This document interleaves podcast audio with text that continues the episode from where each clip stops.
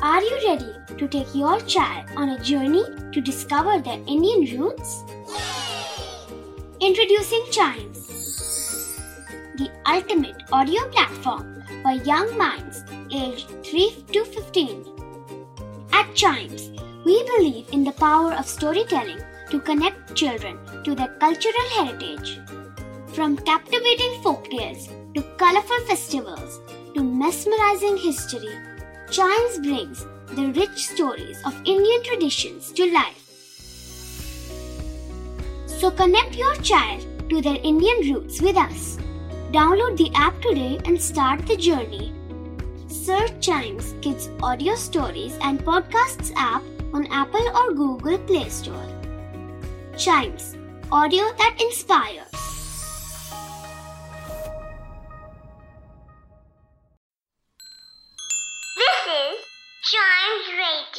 Original podcast. Mughal बादशाह अकबर और उनके नवरतन बीरबल के किस्से काफ़ी मशहूर हैं। आइए सुनते हैं उनका एक नया किस्सा। उम्र बढ़ाने वाला पेड़।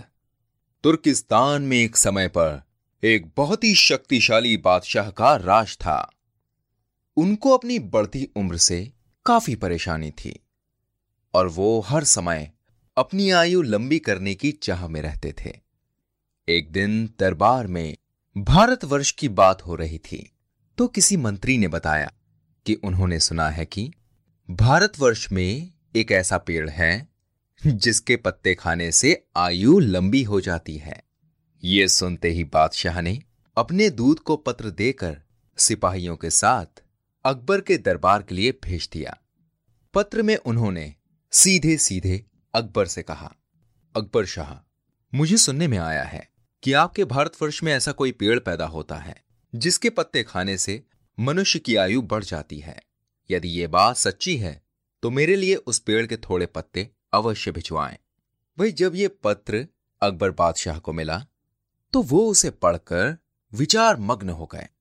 फिर कुछ देर तक बीरबल से राय मशवरा करके उन्होंने सिपाहियों सहित उस दूत को कैद करके एक किले में बंद करवा दिया।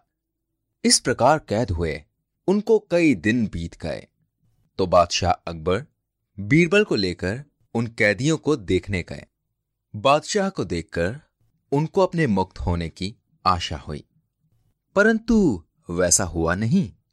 बादशाह उनके पास पहुंचकर बोले, तुम्हारा बादशाह जिस वस्तु को चाहता है, वो मैं उसे तब तक नहीं दे सकूँगा।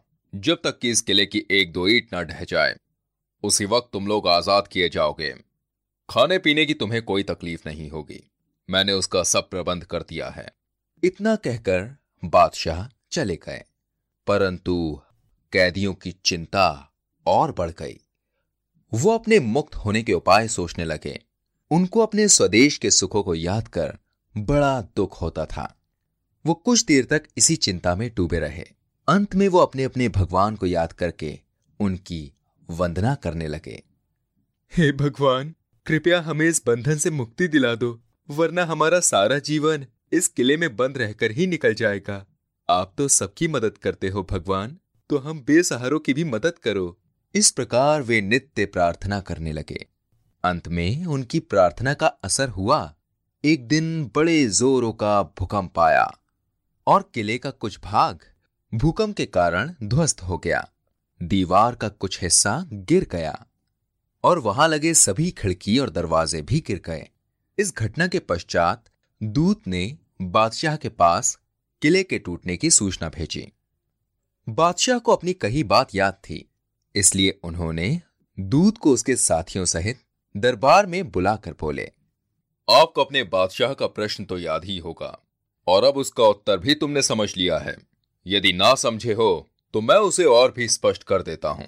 देखो, तुम लोग गणना में केवल सौ हो, और तुम्हारी आह से ऐसा मज़बूत किला ढह गया। फिर जहाँ हज़ारों मनुष्यों पर अत्याचार हो रहा हो, वहाँ के बादशाह की आयु कैसे बढ़ेगी? उसकी तो आयु घटती ही चली जाएगी ना? और लोगों की आह से उसका शीघ्र ही पतन हो जाएगा। हमारे राज्य में अत्याचार नहीं होता। गरीब प्रजा पर अत्याचार ना करना और भली भांति पोषण करना ही आयुवर्धक वृक्ष है। इसी प्रकार समझा बुझाकर बादशाह ने उस दूत को उनके साथियों सहित स्वदेश लौट जाने की आज्ञा दी। दूत ने तुर्किस्तान में पहुंचकर यहाँ की सारी बातें अपने बादशाह को समझाई। अकबर की शिक्षा लेकर बादशाह दरबारियों सहित उनकी भूरी भूरी प्रशंसा करने लगा।